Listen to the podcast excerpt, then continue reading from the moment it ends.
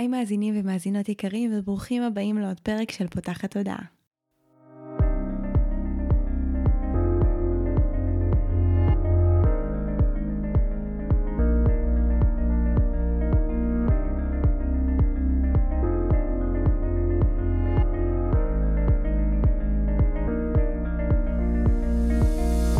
הפעם הראשונה שלכם כאן, פותחת תודעה היא תוכנית שנועדה להעביר רעיונות, לאתגר תפיסות קיימות ולשנות את צורת החשיבה האוטומטית שנהוגה אצל כולנו לכל מיני כיוונים חדשים, במטרה להכניס לחיים שלנו יותר שלווה, כלילות, זרימה, קרבה, אהבה וחופש, גם במערכת יחסים שלנו עם עצמנו וגם במערכות יחסים נוספות. אני ניצן אלפסי, אני המנחה של הפודקאסט הזה. אני מאמנת תודעתית ומלווה תהליכי העצמה אישית בעזרת כלים מעולמות התמודע, האנרגיה והרוח. ובפודקאסט הזה אני גם מראיינת וגם מדברת בעצמי על כל מיני נושאים שמסקרנים אותי, מעניינים אותי ואני חושבת שהם בעלי ערך וצריכים להגיע גם לאוזניים שלכם. בפרק של היום אירחתי את נועה גורן, שהיא מלווה אנשים לזימון שפע וכסף בכלים אנרגטיים ותודעתיים. והבאנו לכאן שיח על התחושה הזו, על השאלה הזו, האם אנחנו ראויים מעצם מי שאנחנו, ואיך אנחנו יכולים להתחבר לתחושה שאנחנו ראויים, אבל ממש מבפנים, להשתחרר מהתפיסה הזאת שמשהו צריך לקרות, או שאנחנו צריכים להיות משהו בשביל להרגיש ראויים, ולהתחבר לתחושה הזו מתוך ידיעה פנימית. דיברנו גם על איך אנחנו יכולים לזהות מאיפה הרצונות שלנו מגיעים ואיך אנחנו יכולים להגשים אותם באמת במאמץ מזערי. אז אנחנו מקוות שתאהבו את הפרק הזה, ובאמת אם מצאתם בו ערך, ממש נשמח שתשתפו אותו בכל דרך שתבחרו כדי שהוא יגיע לכל מי שצריך לשמוע אותו. שתהיה לכם האזנה נעימה. היי נועה. היי ניצן. אז הבאתי אותך היום כדי שנדבר על אה, נושא ממש ממש חשוב בעיניי, אה, והוא עד כמה אנחנו מאפשרים לעצמנו להרגיש ראויים באמת. ואני אומר שהנושא הזה מאוד מלווה אותי ומעסיק אותי, כי באמת בכל ההתעסקות היומיומית שלי אני עוזרת לנשים לעבוד בדיוק על התחושות האלה שהן בעלות ערך והן ראויות, ומשום מה התחושה הזו של אני ראויה או אני ראוי, זה משהו שהוא לא מובן מאליו אה, עבור רובנו, אה, וזה מעין איזושהי תפיסה שהיא קצת מעוותת והיא גורמת לנו להרגיש בתחושה של נחיתות ולא לבקש את מה שאנחנו באמת רוצים או את מה שבאמת מגיע לנו או אה, להסתפק בדברים פחות אה, טובים או תואמים לרצונות שלנו בחיים שלנו. ובאמת הבאתי אותך כדי שנדבר היום על מה בעצם גורם לנו בכלל להרגיש לא, לא ראויים ואיך אנחנו יכולים להתחבר מחדש לתחושה הזו של אני ראויה או אני ראוי, אבל מבפנים. ולא כתוצאה מכל מיני דברים אה, חיצוניים שקורים. אז אה, בואי נתחיל בעצם מההתחלה, מה למעשה מעצב את התפיסה של עד כמה אנחנו מרגישים ראויים וראויות. אוקיי, okay, אז uh, בגלל שמי שמקשיב לנו זה באמת אנשים מבוגרים, אז הרבה ממה שמעצב את התפיסה הזאת uh, זה מה שקלטנו וקיבלנו לאורך השנים.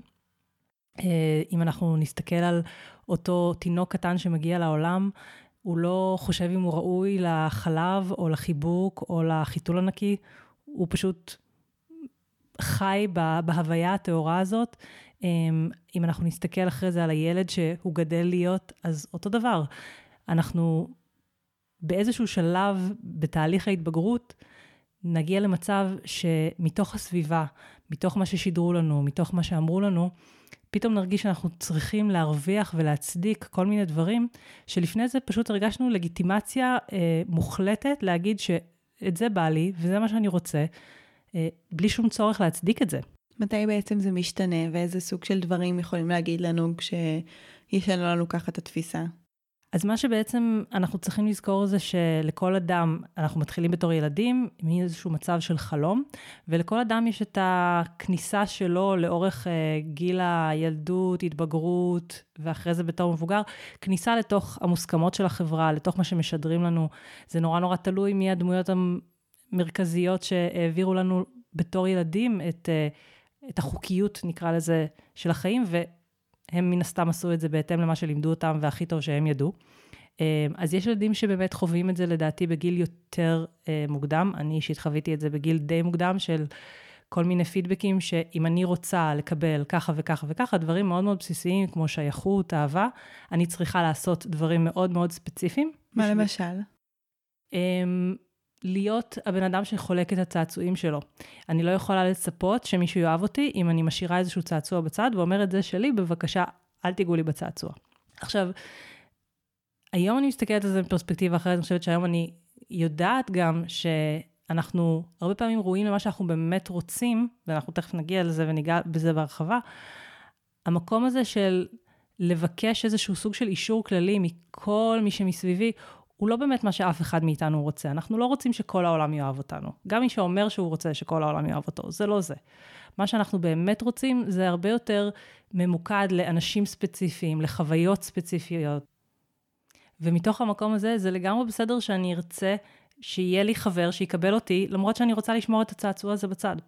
אמ, אם ניקח את המקום הזה באמת הלאה לתוך השאלה שלך של מתי אנחנו לומדים שאנחנו לא ראויים, כל אחד בנקודה שהוא מגיע למקום הזה ומתוך הקונטקסט שלו, אבל אני כן טוענת שהרבה פעמים הדברים האלה שאנחנו הולכים בעולם, אה, עם תחושות שלא מגיע לנו לקבל את מה שאנחנו רוצים, אה, עם הרבה מאוד שאלות, האם אני ראוי, האם הרווחתי, מה אני צריך לעשות בשביל להרוויח, כל הדברים האלה, זה בעצם דברים שמגיעים מטעות מאוד מאוד בסיסית בחשיבה, שבצדק עשינו אותה, כי קיבלנו אותה בגילאים הרבה יותר מוקדמים מגילאים שיכולנו לפקפק ולחשוב אולי זה נכון, אולי זה לא נכון.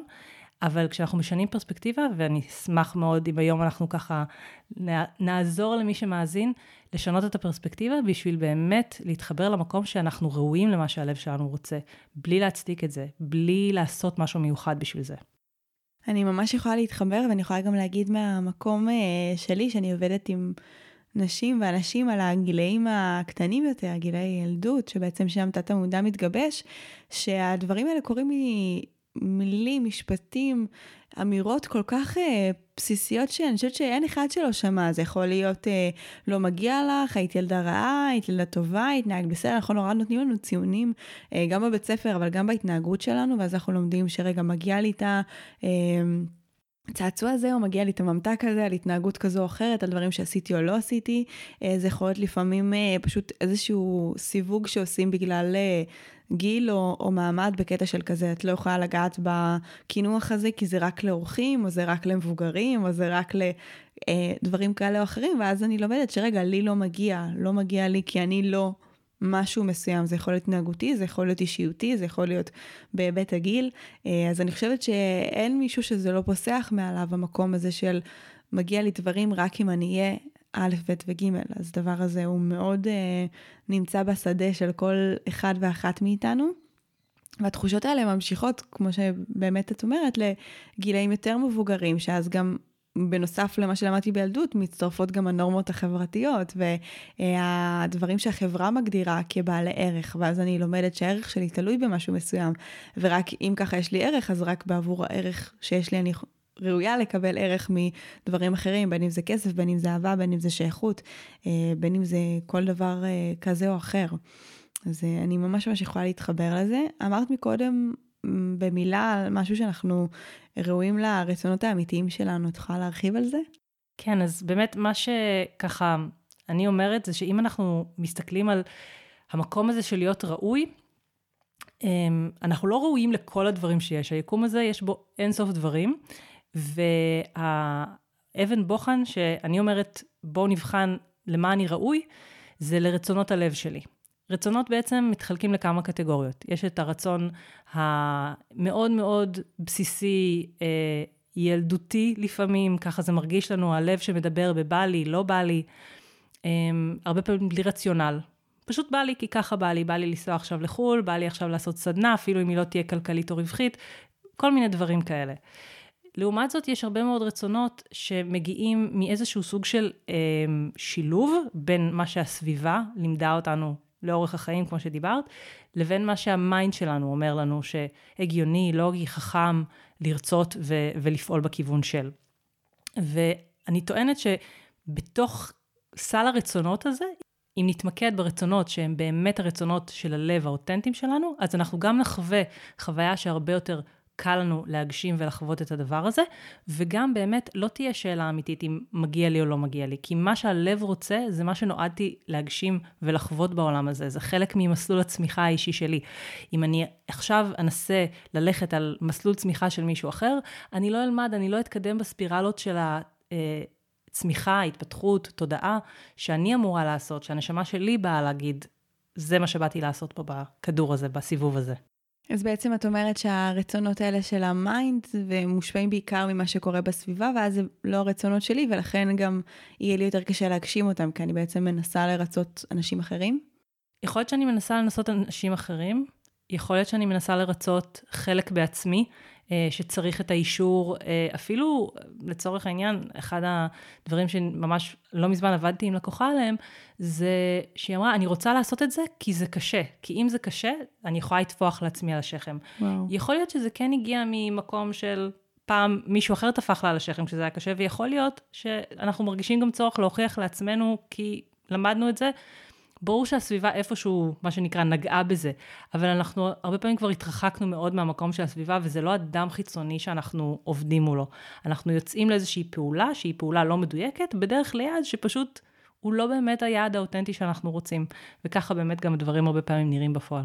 זה מאוד טריקי, כי ממה שאת אומרת כאן, יכול להיות שנדמה לי שזה רצון שאני רוצה, כי אני הגדרתי אותו, וכי אני אמרתי לעצמי, אני רוצה להשיג אותו, אבל בעצם הוא לא אותנטי מהלב, אלא הוא מגיע באמת מתוך חוויות, או רצון להוכיח לעצמי או לאחרים.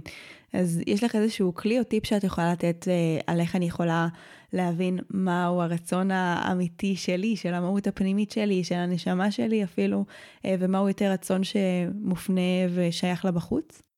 כן, אני חושבת שאנחנו מאוד מאוד מכירים את הכלי הזה, כי זה כלי ששימש אותנו בתור ילדים בצורה מאוד מאוד אה, אינסטינקטיבית, והכלי הזה הוא פשוט לבדוק האם הלב שלי מתרגש מהמחשבה של ההגשמה.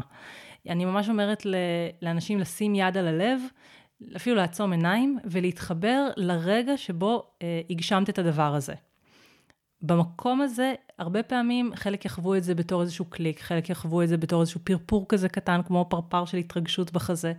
חלק פשוט יגידו, וואי, כן, את זה בא לי. כל הסוגים האלה של אישורים, זה אישורים של רצון שמגיע מהלב. לעומת זאת, דברים שהם לא מהלב, אנחנו לא נרגיש שום, נקרא לזה, היפתחות ושום התרחבות רגשית סביבם. אני אאתגר אותך, כי אני בטוחה שבקהל שלנו אה, השאלה הזו עוברת עכשיו בראש. הרבה פעמים כשאנחנו חושבים על רצון מסוים, אז מתעורר פחד, כי זה דבר גדול, כי זה מפחיד, כי זה חדש. איך אני יכולה להבחין בעינייך בין האם כרגע אני חווה, אני לא חווה את ההתרחבות הזו, אני חווה אולי קיבוץ מאיזשהו פחד, אה, כי זה פחד שבא להגיד לי שאולי זה לא באמת הרצון שלי, או זה לא מדויק לי, או שזה איזושהי... איזשהו חשש מגדילה או מצמיחה או ממשהו כזה גדול שהולך לקרות? אז קודם כל, מה שאת מתארת זה תגובה שהיא תגובה רגשית. אני מדברת על המצב שבו אין תגובה רגשית. אם אין תגובה רגשית, אם עכשיו את מספרת לי שקנית כרטיסים ואת מזמינה אותי על למטוס, סתם אני אומרת, לאוזבקיסטן, אין שום תגובה רגשית שמלווה בזה, כי זה לא ממש משהו שהלב שלי כן או לא אי פעם חשב עליו. אם כן ניקח את זה למקום שאת אומרת, אוקיי, יש פחד, אז אני חושבת שאנחנו יכולים כן להתמקד סביב המקום הזה ולזהות שיש פחד לצד התרגשות, לצד המחשבה של מה אם זה אפשרי, מה אם כן אני אקבל את הדבר הזה. ואין ספק שפחדים זה משהו שהוא חסם מאוד מאוד משמעותי. ואני תמיד מציעה לעשות איזושהי אה, התבוננות בפחד הזה ולהגיד, אוקיי, ואם היו מבטיחים לי, הרי יש שני סוגים של פחדים, הפחד מכישלון והפחד מהצלחה. אם היו מבטיחים לי שהכל יהיה מושלם, וכל הדברים יסתדרו על הצד הטוב ביותר, אז אני יכולה לשים את הכישלון בצד. נשאר הפחד מהצלחה. בתוך הפחד מהצלחה, אני רוצה את ההצלחה הזאת, אני מוכנה לעבוד אה, ולהתמודד, הרי מן הסתם לכל הצלחה יש מחירים, מחירים שלפעמים אנחנו שמחים לשלם יותר או שמחים לשלם פחות. אה, וחלקם אנחנו לא רוצים לשלם בכלל, ואנחנו נצטרך לבנות איזושהי הצלחה שנראית קצת אחרת. אבל אני חושבת שהמרכיב המהותי הזה של ההתרגשות והלבלוב הקטן הזה בלב, יהיה קיים גם אם אנחנו מבחינים בפחד סביב הנושא הזה. אני ממש מתחברת. זה ממש, אני אומרת לאנשים, אם אתם מרגישים בגוף שלכם גם פחד וגם התרגשות, זה הסימן של הנשמה להגיד, תסתערי על זה בכל הכוח, כי שם יש את הקפיצה הכי אה, משמעותית, ו... תודה על הדיוק הזה, כי זה באמת נכון. זאת אומרת, במקום שיש בו היעדר של רגש, אנחנו יכולים להבין שיש איזשהו היעדר של אה, חיבור אה, לדבר הזה, וזה אחלה של דרך אה, לזהות מה באמת אני רוצה. אוקיי, אז בעצם אחרי שהבנתי את ה... שמשהו הרצון האמיתי שלי, אה, ואני באמת באמת רוצה אותו, אבל עדיין אולי אני לא מרגישה ראויה לו. זאת אומרת, יכול להיות שאני יודעת שסתם אני רוצה להכיר את, את אהבת חיי, וזה משהו שמאוד מאוד מרגש אותי, ואני חושבת על זה ואני דומעת, והלב שלי כמה לזה, אבל בפועל אה, אני יוצאת לדייטים ואני מרגישה שמגיעים גברים ש...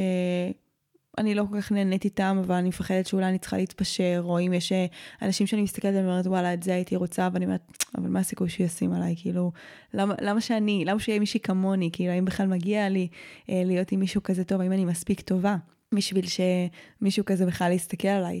אז איך אנחנו מתמודדים עם המצב הזה?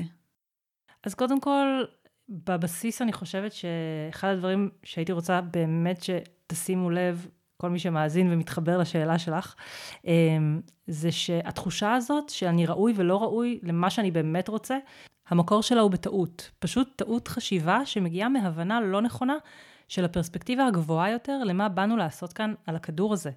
שזה בעצם ללמוד ולהתפתח, וכל זה קורה גם מתוך קושי וחוסר, אבל גם ואפילו הרבה יותר מתוך שפע ומתוך שגשוג.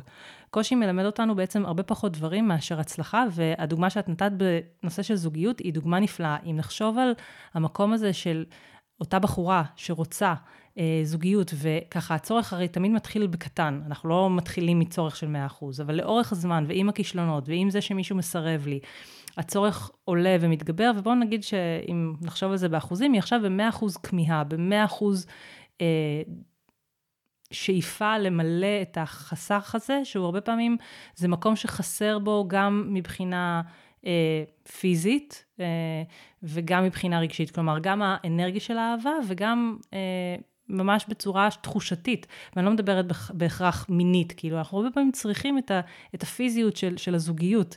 זה משהו שהרבה פעמים, אם אין לנו אותו, אנחנו נחווה את זה בתור איזשהו קושי שהוא מתפרס רחב מאוד, הרבה מעבר לסתם זוגיות או לא זוגיות. אני יכולה להגיד ש... לא כל כך מזמן, כשגם לי לא הייתה זוגיות, אז הצורך ב, ב, במגע ובחום ובחיבור ובאינטימיות הוא משהו שהוא צורך מאוד מאוד בסיסי, לכולנו מגיע אותו, ומגיע לנו שזה יהיה גם מהאדם המדויק ולא סתם. אז אם נסתכל על אותה בחורה, באותה נקודה שבה היא רוצה למלא את הצורך הזה, היא בעצם מתמודדת עם קושי ברמות משתנות, אבל זה קושי שהוא סביב אותו עולם, סביב אני ראויה, לא ראויה, מגיע לי, לא מגיע לי, קשה לי עם המציאות שאני נתקלת בה. זה סוג של קושי שאני רואה אותו כדו-ממדי ברמה מסוימת. ולעומת זאת, אם נחשוב על הבחורה הזאת אחרי שהיא הגשימה את הזוגיות, והיא מצאה את הזוגיות המדויקת עם הבן אדם שבאמת ככה רוצה אותה בחזרה, וזה משהו שמדויק לשניהם, במקום הזה נפתח בעצם פתח ללמידה שהיא הרבה הרבה יותר עוצמתית, משמעותית, בהרבה יותר תחומים. זוגיות היא הרי משהו שמלמד אותנו על תקשורת, על גבולות, על אפילו התנהלות כלכלית הרבה פעמים. זה משהו שמגיע ל, ל, למידות חדשות, מתוך זה שעכשיו אני בזוגיות ואני צריך לנהל את החיים שלי עם התחשבות באדם שיש לו פרדיגמות כלכליות אחרות. כלומר, יש פה כל כך הרבה נתיבים שונים של גדילה והתפתחות, שיקרו רק אחרי שאותה בחורה באמת תגיע לזוגיות, כי יש דברים שאנחנו לא יכולים ללמוד עם עצמנו לבד ולתרגל על יבש, מה שנקרא. ולכן אני אומרת, בבסיס של העולם הזה, צריך להבין שהמטרה שלי זה לא להישאר ולהיתקע בשלב הקושי. יש לשלב הקושי והחוסר והחסך דברים ללמד אותנו, אבל יש הרבה הרבה יותר ללמוד מהשלב שמגיע אחריו. אז בעצם לפי הגישה הזו מגיע לי יותר כי אני צומחת בעצם זה שהדברים שאני רוצה מתממשים בחיי? בדיוק, אם אנחנו מסתכלים על מה באנו לעשות פה, באנו לצמוח ולגדול ולהתפתח וללמוד. זוגיות היא דבר שהוא מנוף אדיר לגדילה אישית. אמ, אני חושבת שבכלל, אם נסתכל על התקופות בחיים שלנו, מי שכן חוותה זוגיות ותקופות שלבד, הצמיחה המשמעותית קורית בתוך זוגיות. זה נכון שאנחנו לומדים המון המון גם לפני, אבל יש איזושהי קפיצה מטאורית מתוך זה שנכנס עוד בן אדם ומכניס מה שנקרא הרבה רעש ועניין לעסק. עוד דבר, אם לא הצלחתי לשכנע שמגיע לנשמה שלך בתור את מי שאת, לחוות את הזוגיות המהממת הזאת, זה קונספט מעגלי התרומה. מה זה בעצם אומר? זה אומר שכשאנחנו אומרים, לא מגיע לנו את הדבר הזה שהנשמה שלי רוצה, שהלב שלי רוצה, אנחנו בעצם מתעלמים מזה שאני לא חיה באיזשהו חלל ריק. אנחנו חיים בסביבה עם עוד אנשים שיושפעו חד משמעית, מאם אנחנו כן או לא נגשים את הדברים שאנחנו רוצים. אם ניקח את אותה דוגמה של בחורה שרוצה זוגיות, אז מן הסתם יש עוד בן אדם בתמונה. וגם הוא, כנראה, אם היא רוצה אותו והוא, הזוגיות המדויקת שלה, אז גם הוא יש לו מלא יתרונות והוא הרוויח דברים בחיים שלו. אם אנחנו הולכים שוב לפי הלוגיקה של צריך להרוויח, אז הוא מושלם, נכון? הוא מהמם, הוא הבחור הטוב הזה, שאני אפילו שואלת, אולי לא מגיע לי כזה בן אדם מדהים. אז מן הסתם, אם אני אומרת שלא מגיע לי את הזוגיות הזאת, מה זה אומר עליו? גם הוא לא אמור לחוות את הזוגיות הזאת, את הצמיחה שהולכת להגיע לחיים שלו.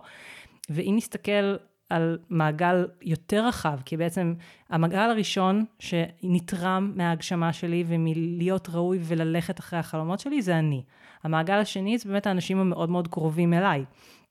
כמו אותו בן זוג שגם הולך לחוות את הזוגיות, אה, הילדים ש, שלי, ההורים שלי, החברים הקרובים שלי, שבין אם זה משהו שהוא מאוד מאוד אה, רגשי, הם יראו את, אותי הולכת אחרי החלומות שלהם, וזה הרבה פעמים פותח ומשחרר ומאוורר ונותן רשות גם לאנשים אחרים ללכת על מה שהם רוצים, ובין אם זה משהו פיזי. לצורך העניין, אני נתקעת בזה הרבה מאוד בעניין של שפע כלכלי, שאנשים אומרים, כן, אבל אולי לא מגיע לי. אבל ואז אני אומרת, אוקיי, סבבה, לך לא מגיע, אבל יש לך בן זוג ויש לך ילדים ויש לך הורים, ואם יהיה לך מלא מלא כסף, את כל השפע שאתה רוצה, רק אתה תהנה מזה? או שאולי יש פה עוד אנשים שאתה, וקל לנו הרבה פעמים לחשוב על אנשים שאנחנו אוהבים כהכי ראויים לכל הטוב והשפע שבעולם. אז מה, זה הילדים שלי וההורים שלי והחבר, והאחים שלי והאחיות שלי, הם לא יהיו ראויים ואני יודעת שאני אשפיע עליהם מהטוב שאני אקבל? אז צריך להסתכל הרבה פעמים ולראות שכשאני אומר, אני לא ראוי, אני חוסם איזשהו מעגל שבעצם לא משפיע רק עליי, הוא משפיע הרבה הרבה יותר רחב, ואם אנחנו מדברים על דברים אה, כמו לפתוח עסק, שזה גם נושא מאוד מאוד חם, שאנחנו הרבה פעמים שואלים את עצמנו, מגיע לי, לא מגיע לי, יש לי מה לתת לעולם, אנשים ירצו לבוא, אז קודם כל אני אומרת, כנראה שאם יש לך את התשוקה, אז יש בצד השני את האנשים שלגמרי רוצים את מה שיש לך להציע. ואם לא הולכים על החלום הזה, ואם לא פותחים את העסק הזה, אז מה זה אומר? שבעצם הם לא יקבלו. מגיע להם או לא מגיע להם. כלומר, אנחנו יכולים תמיד להסתכל ולשאול, כשהמעגלים מתרחבים, האם זה עדיין נכון שכל האנשים במעגלים האלה לא ראויים להגשמה שלי? יש לי עוד שאלה מאתגרת, אני בתפקיד הילדה נודניקית היום, אבל uh, אני רק מייצגת פה קולות שאני בטוחה שעולים. ומה עם ה, uh, אולי תחושה, נניח בתוך זוגיות, אמרת על המקום הזה של... Uh, אה, אם אני לא אאפשר לעצמי להיות בזוגיות הזו, אז רגע, אז מה, הצד השני לא ראוי? אם הוא כזה מושלם וכזה טוב וכזה מגיע לו, אבל אולי מגיע לו מישהי שיותר טובה ממני, אולי לאנשים האלה שצריכים את מה שיש לי להגיד כביכול, יש מלא מנטורים אחרים שיכולים לעזור להם. כאילו, איך אני עדיין מתגברת על התחושה של לי מגיע להיות עם הבן אדם הזה, או לי מגיע להיות בהגשמה הזו, כי... אני מסכימה מאוד שאם אני מצמצמת את עצמי, אני מונעת מאנשים לחוות את זה, אבל בטח אם אני עדיין בתחושה הזאת שאני לא מספיק טובה, אז אני, אני כבר אחשוב על עצמי, רגע, אבל כאילו יכול להיות עם מישהי הרבה יותר מהממת ממני והרבה יותר טובה ממני, ודרכה לחוות את הזוגיות. הם יכולים ללכת לאיש מקצוע שהוא הרבה יותר, אה, לא יודעת, מנוסה, או בעל ביטחון, או בעל ניסיון ממני, ו- ודרכו להגשים את הדבר הזה שהם צריכים. אז איך היית עוזרת כאילו לפתור את הקונפליקט הזה? אז אלה שתי דוגמאות נהדרות וסופר חשובות. אני אתחיל אה, מהדוגמה של בעל המקצוע האחר. זה ממש משהו שחוויתי כשעוד בעצמי לא היה לי את הביטחון, והעדפתי ככה בדברים מסוימים לשלוח אה, אנשים, מה שנקרא, למי שמקצועי יותר, למי שכבר יש לו יותר ניסיון. ואז שמתי לב שזה לא באמת מה שבן אדם מחפש. כשאנחנו חיים באמת בעידן של שפע מטורף, יש מיליון מנטורים על כל אה, נישה ועל כל תחום. זה הפך אותנו להרבה יותר מדויקים בתור צרכנים, ואנחנו לא נתפשר על בן אדם שהתדר האנרגטי שלו, או שאפשר לנסות להתפשר, זה פשוט הרבה פעמים לא עובד טוב. אה, אנחנו יכולים לנסות להתפשר, ואז לגלות שבאמת אנחנו רוצים את הבן אדם שהוא בתדר אנרגטי שתואם למה שאנחנו מרגישים, מהדהד את מה שאנחנו רוצים שיהדהדו לנו, וזה לא קורה דווקא עם הבן אדם שהוא הכי מומחה. הרבה פעמים להפך, דווקא מי שמתחיל, יש לו קרבה מסוימת, רגשית, לאיפה שאני מגיעה אליו בתור הבן אדם בא לקבל טיפול או ייעוץ. Uh, אני חושבת שמתוך המקום הזה צריך להבין שהשפע הזה הפך אותנו למאוד מאוד בררנים, ומי שירצה אותך בתור בעל המקצוע שמתאים לו ויתחבר אליך, לא ילך ולא ירצה ללכת על מישהו דווקא בהכרח עם יותר ניסיון. אין הרבה משמעות לניסיון אם אני לא מתחבר רגשית, ואם הבן אדם שמולי לא יכול באמת להעביר אותי את התהליך שאני רוצה לעבור. והרבה פעמים אה, החשיבה שלנו בתור לא מגיע לי ועדיף שהוא ילך למישהו יותר אה, מקצועי, עם יותר ניסיון, מגיעה מאיזושהי סוג של, אה, נקרא לזה חשיבת עבר, שפעם היה רופא אחד בכיכר העיר, והיה וטרינר אחד, והיה אחד מכל אחד, ואין מה לעשות, זה מה שקיבלת. היום אנחנו לא שם, ואני אומרת לגמרי לכו על זה. לגבי הדוגמה השנייה של אותו אה, אדם שמגיע לו מישהי יותר טובה ממני, אז אין ספק שבתוך הזוגיות אנחנו הרבה פעמים נביא את התחושה הזאת של למה אתה איתי, ומה, אתה לא שמת לב שמגיע לך מישהי הרבה יותר אה, טובה, חכמה, רזה, מוכשרת, מצחיקה, זורמת, ומתוך המקום הנפלא הזה שאנחנו עושים עבודה בזוגיות, מה שיקרה זה שהבן אדם המדויק, הזוגיות המדויקת, תשקף שגם הבן אדם בצד השני בא עם פחדים, חסרונות, רצונות, וחלק מהמערך הזה בזוגיות שהיא זוגיות מדויקת ובריאה, זה שהוא לא רוצה יותר טוב, הוא רוצה אותך, כי את הכי מדויקת בשבילו. וגם אם יש מישהי רזה יותר, או מישהי זורמת יותר, או מישהי מצחיקה יותר, הוא עדיין רוצה אותך, ובעצם את מונעת ממנו בזה שאת אומרת, לא, לא, לא, אני יודעת שמגיע לך יותר טוב, את מונעת ממנו את הרצון האמיתי שלו. את מונעת ממנו את הרצון של הלב, שזה להיות איתך. ולשם אנחנו מכוונים, לבן אדם הזה שיגיד, אני ממש לא מתבלבל מזה שאת אומרת שאת לא מספיק טובה או לא מספיק ראויה, אני עדיין רוצה להיות איתך. מדהים, אהבתי מאוד את הנקודת אה, מבט הזו, וזה רגע גם נראה לי לזכור שאנחנו אף פעם לא יודעים מה הצד השני באמת רוצה ובאמת מחפש, ומה שאנחנו מחפשים זה לא בהכרח איך שהצד השני מסתכל על הדברים, כאילו לזכור שלכל אחד יש גם רצונות אינדיבידואליים, ולא לכפות את איך שאנחנו חושבים שהעולם אה, מסתכל, יותר נכון, את איך שאנחנו חושבים על איך שנדמה לנו שאנשים מסביבנו אה, תופסים את העולם שמסביבנו, אני חושבת שזה יעזור לנו להוריד הרבה מאוד אה, סבל, לפעמים גם סתם. אצלנו אה, לחשוב, לא, את העבודה הזאת תקבל אותי רק אם יהיה לי תואר, או באמת הבן זוג הזה ירצה אותי רק אם אני אהיה במשקל הזה והזה, או היא תרצה להיות חברה שלי, אם אני אעשה דברים כאלה וכאלה. ויכול להיות שזה ממש לא המצב, ואני מראש מונעת מעצמי הזדמנויות ואפשרויות ושפע אה, להגיע רק כי נדמה לי שאני צריכה להיות בתבנית מסוימת שאולי הצד השני בכלל לא מחפש אותה. אז זה גם באמת נקודה ממש יפה למחשבה. לגמרי, זה בעצם להבין שאין פה טעויות. אם יש משהו שאני רוצה ואני חולמת עליו, אז יש בצד השני את הבן אדם שמחפש בדיוק את המשלים של החלום הזה, בין אם זה אני בתור בעלת עסק והלקוחות שמחפשים אותי, או אני בתור הרווקה שמחפשת זוגיות ובן הזוג שמחפש אותי, אנחנו לא מגיעים לפה בשביל להישאר קומקום בלי מכסה. Uh, הכל מדויק. לגמרי.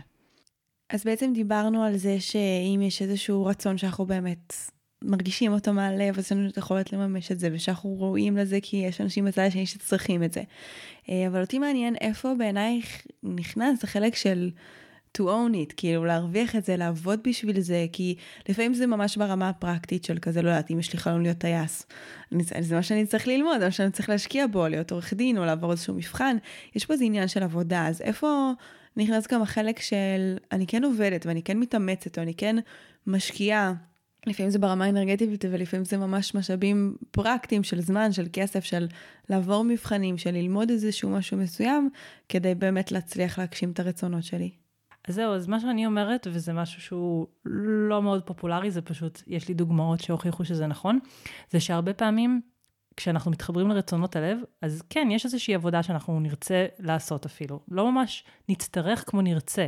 אם אני עכשיו אה, רוצה להיות טייס, אז חלק מזה זה באמת לעלות על מטוס ולהתחיל לטוס. אז אם אני רוצה להיות טייס, למה שאני לא ארצה להיות בתהליכי הלמידה לקראת הדבר הזה?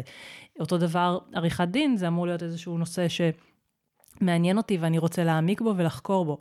אם ניקח את זה ספציפית לנושא של מבחנים, אה, כי הרבה פעמים גם יש את הקטע הזה של, אוקיי, עכשיו אני לגמרי חולם, אני רוצה להיות טייס, עורך דין, כל דבר כזה, אבל המבחן הספציפי שיש לי בעוד יומיים, לא למדתי מספיק טוב, החומר לא נכנס לי לראש, ומה, אז, אז אני אכשל במבחן ולא מגיע להיות טייס? אז אני הרבה פעמים אומרת, אם אנחנו כן נסתכל על הכמיהה האמיתית, הכמיהה האמיתית היא אף פעם לא כן או לא לעבור את המבחן. הכמיהה האמיתית זה באמת להגשים את עצמנו באותו כובע של טייס או עורך דין בדוגמאות שלך. אה, ולזה ספציפית יש לי ממש סיפור מתוך החיים האישיים שלי. אה, שהוכיח בדיוק את הדבר הזה, אה, אפילו שני סיפורים שאני ככה נוהגת לספר, על הנושא הזה של לעבור מבחנים בלי לדעת את החומר. וזה בדיוק, בדיוק לענות לכל מי שאומר, מה אם לעבוד ובאמת ל- ללמוד בשביל להצליח במבחן. אז לי, בתואר הראשון, בסמסטר הראשון למדתי המון, זה הסתיים בכמה נכשלים מזהירים במיוחד, ולמועד ב' אמרתי, טוב, למדתי עכשיו קשה, צריך ללמוד עוד יותר קשה, צריך... בדיוק, בדיוק הייתי בחשיבה שהיא הכי רחוקה מלהיות ראויה ולדעת שמגיע לי. באמת מאוד מאוד רציתי להיות מהנדסת תעשייה וניהול, זה מה שלמדתי, אבל האמנתי שאני צריכה להרוויח את זה. ואני לומדת ולומדת ולומדת, ואני יושבת עם חברה, וידעתי שזה קורס מסנן, ובלי הקורס הזה אין. לא יהיה לי את התעודה, לא יהיה את כל ההשפעה. גם ממש דמיינתי אחרי זה את כל ה... אני ממליצה גם למי שרוצה לעשות את זה בתור תרגיל, לדמיין את המעגלים שהולכים ומתרחבים סביב ההגשמה של אותו דבר. אני אעבור את המבחן, ואז אני אקבל את התואר, ואז אני אעזור לאנשים, ואז אני אגשים את עצמי, ואני אהיה איש מפתח באיזשהו ארגון, או לא משנה מה. מה שקרה לי ספציפית, זה שבאמת, ידעתי שאני הולכת להיכשל במבחן הזה ב-100% יום לפני המבחן. לא משנה, כל המאמצים שבעולם, וזה במיוחד בשביל להדגיש כמה מאמצים זה לא הכיוון. פשוט התחברתי לרצון של הלב, ועשיתי איזושהי פעולת זימון מאוד מאוד ספציפית, שכבר ידעתי שהיא די אפקטיבית, ואני לא אשכח את זה בחיים. פשוט דמיינתי איך אני יושבת אה, בכיתה, עם העט שכותבת, ולי אין מושג מה העט כותבת. פשוט אמרתי, אוקיי, הידע קיים שם בחוץ, אני רוצה להתחבר לידע הזה, איבדתי כוונה להתחבר לידע הזה, הכל יד, ידוע וקיים, אז פשוט להיות איזשהו צינור, אפילו שהוא לא מבין מה, מה עובר דרכו. וזה באמת הייתה אחת החוויות הכי מיוחדות שהיו לי בחיים. אני מסתכלת על הדף של המבחן, אני לא מבינה מה כתוב שם. מעבר למה שנקרא, כן, הכרתי את, ה, את מבנה פחות או יותר של איך המבחן כתוב. חוץ מזה שום דבר, ואני כותבת וכותבת וכותבת, ואין לי מושג, חוץ מזה שאני יודעת שאני מתקשרת איזשהו סוג של ידע מגבוה יותר, וקיבלתי במבחן הזה 96, שזה היה אחד הדברים הבאמת מיוחדים בעולמות הזימון שלי אישית, ומה שהוכיח את זה, שזה באמת היה לחלוטין מנותק מהמציאות, זה שאותה חברה שלמדה איתי, אה, קיבלה פחות ממני, וכשהיא ראתה את הציון שלי, היא אמרה לי, אבל את לא ידעת כלום. אמרתי לה, נכון, אני לא ידעתי כלום. אז אפילו מבחנים אפשר לעבור, וזה לא, אגב, הדוגמה היחידה לכל מיני דברים שאם אנחנו נתנתק מהשלב שנראה לנו בלתי אפשרי, ממש מול הפרצוף, ונתחבר לרצון היותר עמוק שמאחורי זה, הדרך תימצא. ואני טוענת שהרבה פעמים כשזה כן כרוך באיזשהו מאמץ, זה מאמץ שהוא הרמוני ונעים לנו, ואם זו עבודה קשה, זו עבודה שהיא נותנת לנו אנרגיה ולא לוקחת מאיתנו אנרגיה, ובתוך מה שנקרא המקומות האלה של עבודה שהיא טובה ומדויקת, אז זה בסדר גמור שתהיה עבודה, אבל לא מהמקום של מאמץ שמוריד אותנו, שוחק אותנו, משאיר אותנו בלי כוחות. זה מעניין מה שאת אומרת, כי יש אה, אמרה כזו בעולם ההתפתחות האישית, שאם יש משהו שאני עושה אותו במאמץ ובקושי, כנראה שהוא לא לגמרי מדויק לי, ואז כאילו פה בעצם אנחנו אומרות משהו אחר, שיכול להיות שיש לי כזה רצון לב אמיתי כזה, אבל אולי דווקא המאמץ הוא זה שהופך את זה ללא מדויק. אני חושבת שמה שאפשר להגיד זה שהמאמץ מעיד שבחרת דרך לא מדויקת להגיע לרצון. Mm. הרצון יכול להיות מאוד מאוד מדויק, ואז ייכנסו כל מיני חסמים, פחדים, אמונות, שאומרים שאני לא ראוי, אותו דבר נושא הפודקאסט, למה שמגיע לי, ואז אני בעצם אעבוד נגד עצמי, אני אחבל לעצמי במאמצים, ואני אחפש דרך קשה יותר בשביל להוכיח לעצמי שאני ראוי, כי אם נורא נורא התאמצתי ועבדתי נורא נורא קשה, אז הרווחתי כביכול הרבה יותר את הדבר הזה. אה, כשהמציאות היא בדיוק להפך. אנחנו רוצים לחפש את הנתיב הכי הרמוני, אה, מה שנקרא נתיב המאמץ המזערי, בשביל להגיע אל מה שהלב שלנו מבקש. מעניין. מעניין אותי מה את חושבת על, על גם עניין של uh, מחירים להצלחה, כי כאילו, אני חושבת על זה שבסוף, בשביל להיות בעלת עסק ולהגשים את הרצון של הלב שלי, אז כן גם הייתי צריכה לשלם מחירים מסוימים. וזה נכון שכשזה מה שאני רוצה, אז כאילו יש את המקום שהעבודה הקשה היא כבר פחות מאיימת, כי אני יודעת מה אני הולכת להביא לעולם, ובאמת כמו שדיברנו על, על הטייס הזה, שהוא בסדר, הוא צריך עכשיו להתאמן במטוס כדי להיות טייס טוב יותר, אבל זה חלק ממה שיעזור לו להגשים את החלום. איפה עדיין עובר הגבול, כאילו, במקום הזה של אני עובדת קשה או אני משלמת מחיר קשה מדי? אז זהו, אני אשמח ממש שתרחיבי על איזה מחירים את אומרת שבעצם הרגשת שאת משלמת, כי אני חושבת שמתוך דוגמה פרקטית יהיה הכי קל להבין את זה. למשל, בשנים הראשונות עבדתי אה, מאוד מאוד קשה, ופחות היה לי זמן לזוגיות ולדברים כאלה, או לחברויות, הייתי עובדת הרבה מאוד שעות, הזנחתי כל מיני תחביבים. אה, זה יכול להיות מחירים אפילו ברמה של, אה, לא יודעת, בסוף כעצמאית אנחנו... הרבה פעמים חיות בחוסר אה, ודאות מסוים, כי זה לא משכורת שאני יודעת שאני נכנסת כל חודש. אני יכולה לתכנן, לתכנן, אני יכולה להיות יותר מקצועית בה ולבנות סיסטם, אבל עדיין אין בזה גרנטי אולי כמו שיש בעולם שבו אני שכירה, גם שם יש את האי-ודאויות שלהם, אבל אה, נניח המקום הזה של האי-ודאות, או ליצור כל פעם את היש מאין הזה, להתחדש כל הזמן, אה, כל מיני דברים כאלה למשל. אז נגיד, אז באמת אמרת כמה דברים, אחד מהדברים שמאוד מאוד הדהד לי זה הנושא הזה של כביכול התפיסה, שאני חושבת שהיא תפיסה מאוד מוטעית, בטח ב, בימינו אנו, של לשכיר יש יותר ביטחון. הרבה מאוד שכירים יש להם מעט מאוד ביטחון, הרבה מאוד צורך להוכיח את עצמם, אה, להתחדש, כמו שאמרת. אני חושבת שבגדול בגדול, אם אנחנו מדברים על חוסר ביטחון, ביטחון כלכלי או חוסר ביטחון כלכלי יושבים על מי אני בתור בן אדם, ואני תמיד מנתקת את זה ממה אני עושה כרגע, מה צינור השפע שעוזר לי כרגע אה, להביא כסף על החיים שלי.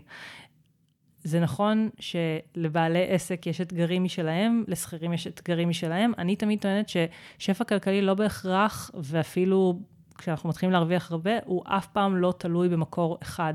אנחנו תמיד רוצים להיות, והאנשים העשירים באמת בעולם מוכיחים את זה כל פעם מחדש. זה נכון שיש צינורות שמזרימים יותר כסף וצינורות שמזרימים פחות, אבל אנחנו כן תמיד נרצה ונשאף ונכוון לזה ש... יהיו כמה וכמה צינורות, ומה שאת מתארת, המצב הזה של לשים את, ה, את כל האנרגיה ול, ולסמוך על צינור שפע אחד, הוא באמת משהו שהוא יכול להיות, להרגיש מאוד אה, נקרא לזה, מאתגר אנרגטית, ו- ו- ואולי גם בכלל, כאילו, כסוג של מועקה, um, מתוך המקום שבאמת אנחנו הרבה פעמים בונים איזשהו צינור שפע אחד, ואנחנו לא מסתכלים על זה שכאנשים ובחוויה האנושית שלנו, אנחנו נועדנו לחוות הרבה יותר מצינור שפע אחד לאורך החיים. Um, התיאור של מה שאמרת, שוויתרת על חברויות או, או על זמן זוגיות, באותה נקודה מעניין אותי אם הייתי ככה ניגשת אחורה בזמן ושואלת, האם באמת באותו רגע הרגשת שזה ויתור, או הרגשת שאת עושה משהו שממלא את נשמתך? כי אני חושבת שהמקום הזה שבו אנחנו מוותרים ויש כאב בוויתור, לא צריך לקרות גם בשלבים שאנחנו בונים את העסק, ויש הרבה פעמים את המקום הזה שאנחנו כן צריכים לחזור לאיזון של אולי אני קצת אפתח את העסק יותר לאט, אעשה דברים בקצב טיפה יותר איטי, אבל לא ארגיש שאני מונעת מעצמי, חוסכת מעצמי. אני חושבת שזה גם משהו שמשתקף הרבה פעמים ב... בעשייה העסקית באותה נקודה. אני חושבת שזה משהו שהבנתי קצת בדיעבד, זאת אומרת, השנתיים הראשונות היו מאוד מאוד מאוד אינטנסיביות, ובסופם זה היה מין כזה... פתאום, רגע, מה, מה, קרה, מה קרה לניצן, מה קרה לחיים שלי, איך יכול להיות שהדבר הזה שאני כל כך כאילו אוהבת ומפתחת, הוא בא והשתלט כאילו על כל התחומים, וזה רק הוא. אה, ויצא לי גם לספר על זה קצת בפרקים אחרים, שכאילו זה הרגיש כמו אני נגד העסק, במקום אני ביחד עם העסק, וזה ה baby שלי, אבל אני חושבת, אם רגע נחבר את, ה, את כל מה שדיברנו עליו כאן, זה שהם... הקצב המאוד אה, מהיר שלי בהתחלה היה גם מתוך איזשהו רצון, שהוא היה רצון אה, חיצוני, אה, כאילו גם להוכיח, אבל גם... אני כל החיים הסתובבתי נורא עם תדמית של מצליחנית וכזה um, מצטיינת, ו, ובהתחלה בתוך העסק, אז היה לי נורא את הרצון הזה להוכיח של הנה, כאילו אני הכי צעירה שעושה את זה, התחלתי בגיל כאילו 23, לא היה דברים, לא, כאילו היום כבר יש יותר נשים בגילאים צעירים שמתעסקים במה שאני עושה, אבל אז הייתי כאילו, לדעתי, בין הראשונות בנופים, לא הראשונה, והיה נורא את המקום הזה של, הנה, כאילו להוכיח ולהגיע לעוד פסקה, ואני הראשונה שעשתה את זה בגיל הזה, וכאילו הרבה מקום של אגו. אמ, ואני חושבת שאולי באמת זה מה שהוביל לתחושה של מחירים והתרוקנות, כי זה משהו שהוא לא היה בתוך הרצון הזה, שהוא היה רצון אמיתי, היה גם רצונות שהם רצונות אה, שלא מגיעים מהלב. ואולי זה גם איזושהי נקודה מעניינת להתבונן בה, של יכול להיות שרצון העל שלי הוא רצון הלב, אבל האם גם הרצונות שמרכיבים אותו ומניעים אותי בפועל ביום-יום, הם עדיין רצונות אה, אותנטיים שלי. זהו, זה נשמע כאילו איזשהו שילוב מאוד מעניין של רצון על, כמו שאמרת, שהוא רצון מאוד מאוד אותנטי, ולתוך זה, אם ככה, ממה שאני שומעת, באמת נכנס הקטע של להוכיח ולהיות ראויה ולהצדיק, וכביכול הגיל הצעיר, ממה שאני מפרשת, באמת גרם לך להרגיש שאת uh, צריכה להוכיח יותר מאולי בן אדם שהוא יותר מבוגר, וגם לי היו את המצבים האלה שאמרו לי, טוב, את כל כך צעירה, למרות שאני לא, אבל את כל כך צעירה, שמה את כבר יכולה לדעת, ובאמת, זה מקומות שהסביבה הרבה פעמים נכנסת ודורשת מאיתנו להצדיק את זה שאנחנו ראויות למה שאנחנו רוצות. לגמרי, גם שאנחנו ראויות כאילו באמת ללקוחות, להיות במקצוע, ללהיחשב טובות. Uh, לגמרי, אני ממש יכולה להתחבר לזה, מעניין מאוד. Uh, טוב, אנחנו מתקרבות לסיום, יש לך uh, טיפים נוספים שאת יכולה לתת לנו, ככה כדי לאסוף את כל מה שדיברנו עליו בפרק הזה היום, ולהכניס יותר תחושה של אני ראויה מבפנים? כן, אז יש uh, שני טיפים, אני מאוד בקטע של טיפים פרקטיים וממוקדים.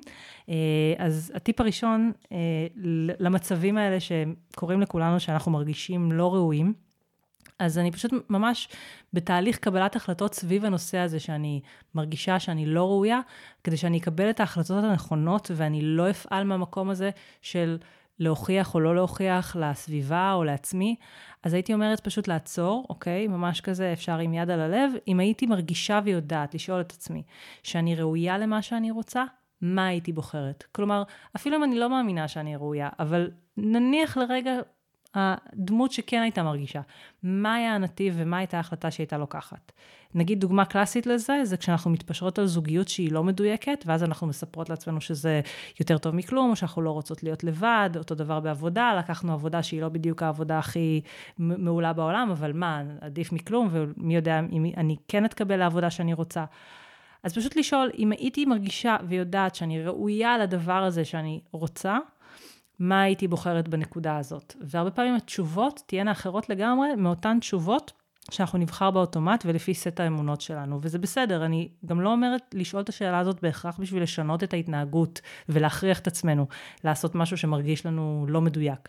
אבל קודם כל להתבונן מה הבחירות שהיינו עושים ממקום מודע, אם היינו יודעים שמגיע לנו ושיש נתיב שיביא אותנו אל מה שאנחנו רוצים. אני יכולה גם להוסיף שיש בזה משהו מאוד יפה, אני גם אוהבת את השאלה הזאת, שבעצם כשאני מתחילה לעשות את הפעולות האלה, אני משדרת לתת המודע שלי שאני כבר ראויה. זאת אומרת, המשוואה גם עובדת הפוך. אם כשאני ארגיש ראויה, או כשאני אישה ראויה, זה מה שאני עושה, אז כשמה שאני עושה, כשזה הפעולות שאני עושה בפועל, אני בעצם אומרת לתת המודע שלי, הנה אני ראויה, והתפיסה הזאת והתחושה הזו גם מתחזקות בתוכי. לגמרי. זה לפעול walk the talk, מה שנקרא. Um, הטיפ השני um, שהייתי ממליצה זה, אם אנחנו לא מצליחות להתחבר לזה שאנחנו ראויות, אז בואי פשוט נמצא מישהי שראוי לעשות בגללו ובשבילו. הרבה פעמים אנחנו נגיד אה, נעשה בחירות של הצטמצמות או של פחד, או לא נלך על מה שאנחנו רוצות, מתוך חשיבה שזה אולי אגואיסטי או לא בסדר, אבל אם אנחנו ניזכר בקונספט של מעגלי התרומה, אז פשוט אפשר לבחור מישהו מתוך המעגלים, בדרך כלל מהמעגלים הקרובים יותר, נגיד אח או ילד או הורה או בן זוג. מישהו שאנחנו יודעים שההצלחה שלנו ברמה מסוימת תהיה גם ההצלחה שלו באיזושהי צורה, ואז פשוט לפעול מתוך חשיבה שגם אם אני לא מצליח לשכנע את עצמי שאני ראוי, אז הוא כן ראוי. אם אני אלך על העסק שלי, והעסק הזה יקנה לי לייפסטייל מסוים, וזה יאפשר לי להיות יותר זמן עם האנשים שאני אוהבת, בסופו של דבר, אחרי שלב הבנייה הראשוני. אז גם בשביל הבן אדם הזה אני יכולה לעשות פעולות שלא מרגישות לי אולי שאני ראויה אליהן בבסיס. מעולה. זה אחלה של uh, דרכים uh, לצאת קצת מחוץ לעצמנו ולהשתמש בזה. אני יכולה גם uh, להציע משהו שאני מאוד אוהבת לעשות, זה של רגע גם להסתכל על אנשים שכבר חיים את זה. אני חושבת שאפשר ללמוד הרבה ממודלים של אה, אנשים שכבר נמצאים במקום שבו אנחנו רוצים להיות, אה, ולנסות גם להבין ולשאול אותם מה אפשר להם להיות במקום הזה, או לראות איזה בחירות הם עושים, אה, עם איזה סביבה הם מסתובבים. רגע, באמת גם לראות את האישה הזאת, שאני חווה אותה כאישה ראויה, שעושה בחירות של אישה ראויה, וגם uh, ללמוד ממנה, זה יכול להיות ממש uh, לשאול אותה, אם זה מי שאני יכולה ליצור איתה קשר, או uh, באמת להבין uh, מולה מה הדרך שהיא חוותה, או, או מה מאפשר לה uh, להסתובב בתחושה הזאת, וזה יכול להיות גם באמת לראות את ההתנהלות שלה ביום-יום, ולראות מה מזה אני יכולה לקחת בחיים, לחיים שלי, מאיך שהיא מתנהלת, מאיך שהיא מדברת, מאיך שהיא פונה, מאיך שהיא מציבה גבולות. אני חושבת שנגיד סתם הנושא של הצבת גבולות הוא מאוד... Uh, uh, רפלקציה או כהשתקפות של המקום הזה של כמה אני מרגישה ראויה, כי אם אני מרגישה ראויה אז גם אני ארגיש ראויה לדבר את הגבולות שלי ולהגיד מה נעים לי, מה לא נעים לי, מה אני רוצה, מה אני לא רוצה. אז יש גם לפעמים פעולות קטנות שהן בתוך המכלול הזה, להיות ראויה זה כזה, זה, זה, זה, זה כמו מטריה ענקית כזאת שיש סביבה הרבה מאוד אה, פעולות ואספקטים נוספים, אז גם אולי להתחיל מהדברים הקטנים האלה של לשאול את עצמי כל פעם איך אישה ראויה הייתה פועלת, לא רק בהתלבטות ספציפית או בבחירה, אלא כקונספט או כדרך חיים, אה, ולהתחיל להכניס יותר מהדרכי אמ, התבוננות האלה או דרכי פעולה האלה ביום-יום בשביל אה, להכניס יותר את התחושה הזו שאנחנו ראויות. מדהים. טוב, נועה, היה לי ממש אה, מעניין וכיף איתך. איפה אפשר למצוא אותך אם רוצים ככה לחוות עוד, לשמוע עוד? אז אפשר קודם כל באינסטגרם, אה, של אימון בזימון, וגם ביוטיוב יש הרבה מאוד סרטונים. מדהים, אנחנו עושים קישורים להכל. תודה רבה, נועה. תודה רבה, ניצן, היה לי כיף מאוד. אז אם אנחנו רוצים לסכם את הפרק הזה, הנה כמה דברים שאנחנו יכולים לעשות כדי להגביר בחיים שלנו את התחושה שאנחנו רואים וראויות למה שאנחנו רוצים. אז דיברנו על זה שאנחנו רוצים להתחבר לרצון האמיתי שלנו, שבעצם אנחנו רואים לרצונות האמיתיים שלנו ואנחנו נזהה אותם על ידי השאלה האם הלב שלי מתרגש מהמחשבה על ההגשמה, ואם כן זה סימן שזה רצון אמיתי ושיש לנו בהכרח את היכולת להגשים אותו. דיברנו על מעגלי התרומה, לשאול על מי זה ישפיע אם אני לא ארגיש ראויה ואני לא אממש את מה שאני רוצה או רוצה, וממי יימנע המתנה שיש לי לתת, בין אם זה מתנה בעולם העסקי ובין אם זה מתנה של לחוות אותי כבן או בת זוג. דיברנו על זה שכשאנחנו מחוברים לרצון הלב שלנו, אנחנו יכולים ממש להתחבר לכוח המאמץ המזערי כשנרגיש ראויים, אה, ודברים יוכלו לבוא הרבה יותר בקלות, ועבודה קשה היא לא בהכרח המדד לזה שאנחנו רואים או עושים דברים כמו שצריך, אלא דווקא לפעמים ההפך. דיברנו על זה שאנחנו רוצים לשאול את עצמנו כדי להתחבר לתחושת ראויות הזאתי, אה, אם הייתי מרגישה ויודעת שאני ראויה לכל דבר, מה הייתי בוחרת? זה יעזור לנו מאוד לקבל החלטות נכונות. דיברנו על למצוא מישהו או משהו שראוי לעשות בשבילו, משהו ממעגלי התרומה, מהסביבה הקרובה שלנו, שבעצם ההצלחה שלנו תהיה גם ההצלחה שלו. ודיברנו גם על modeling, למעשה למדל מישהי או מישהו שהם כבר ראויים וחיים כראויים, ולשאול מה הם עושים, איך הסביבה שלהם נראית, איך הם מציבים גבולות ואיך הם פועלים, וממש מתוך זה לגזור פעולות יומיומיות של האישה או האיש הראויים, אה, של איך שאנחנו תופסים אותם ואיך שאנחנו רואים אותם. כשאנחנו עושים את הפעולות, אנחנו בעצם מלמדים את התת-המודע שלנו שאנחנו כבר כאלה, וחיים חיים של ראויים. אז אנחנו מקוות ממש שאהבתם את הפרק הזה ונתרמתם ממנו. אם אהבתם אותו, אנחנו ממש נשמח שתשתפו אותו ברשתות החברתיות ועם אנשים שאתם אוהבים, כדי שעוד אנשים יוכלו ליהנות מהפרק הזה. תודה רבה לכם שהאזנתם ונתראה בפרק הבא.